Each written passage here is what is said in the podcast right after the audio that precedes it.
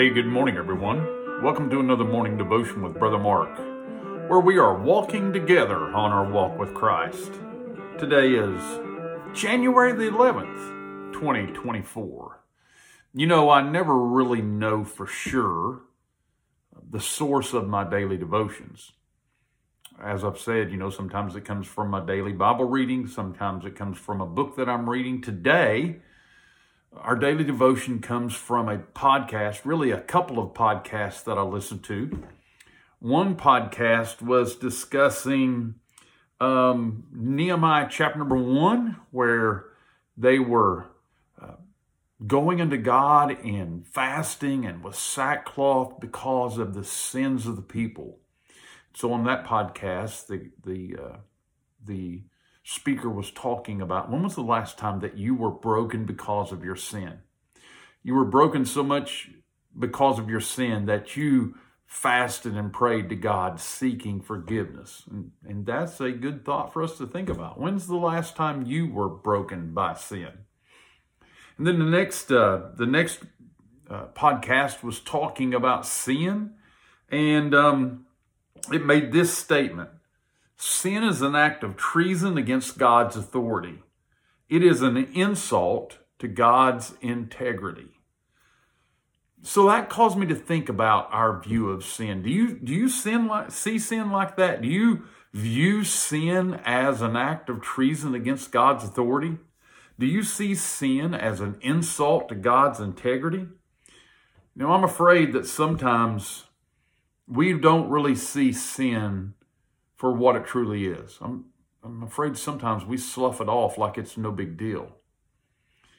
But you know, Paul had a, a view of sin that he called sin exceeding sinful. He said, but sin that it might appear sin, working death in me by that which is good, that sin by the commandment might, that sin by the command, commandment might become exceeding sinful. So, So Paul came to the place where he saw that the good things of this world could be sinful, and he wanted to see sin for what it is, as exceedingly sinful. Now, that word exceedingly comes from a word where we get our word hyperbole. And you know, hyperbole is, uh, you know, an, an exaggeration. It's an overstatement of the obvious. It's And hyperbole is such that there's no doubt that you're speaking hyperbole. It it might, well, I think you're exaggerating a little bit there. No, when you're using hypo- hyperbole, you're making a purposeful statement so that people will understand that you are exaggerating tremendously. And so it's interesting that Paul uses that word to describe sin, the exceeding hyperbole, the, the big, exaggerated. Sin is huge, you might say. Paul used the word to help us see the extremity of our sin. We can't sweep it under the rug. It carries with it the sentence of death. We can't just slough it off. We must confess. We must repent. We must see our sin as requiring the death of a substitute.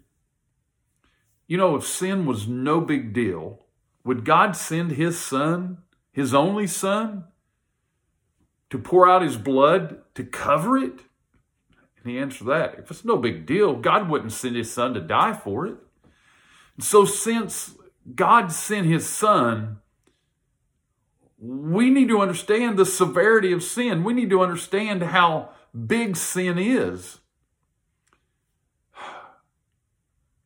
So God would have chosen another way to deal with sin if sin was no big deal.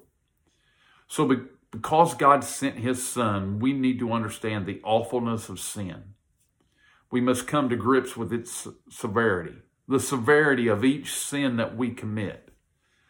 And then when we see the severity of our sin, we will cry out for mercy. We will, we will cry out for God, just like David did.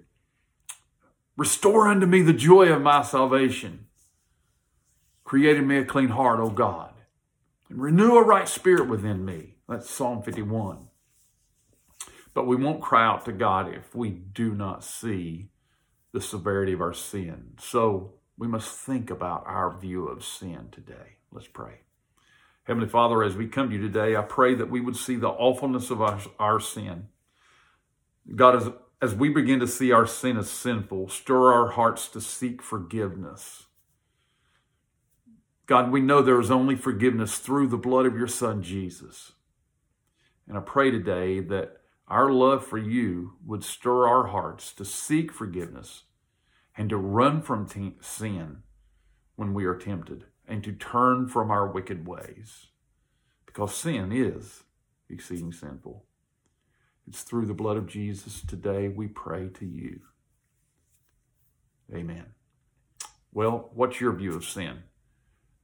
Hopefully you're, you see sin as exceeding sinful and you will desire to turn from it. Have a good day.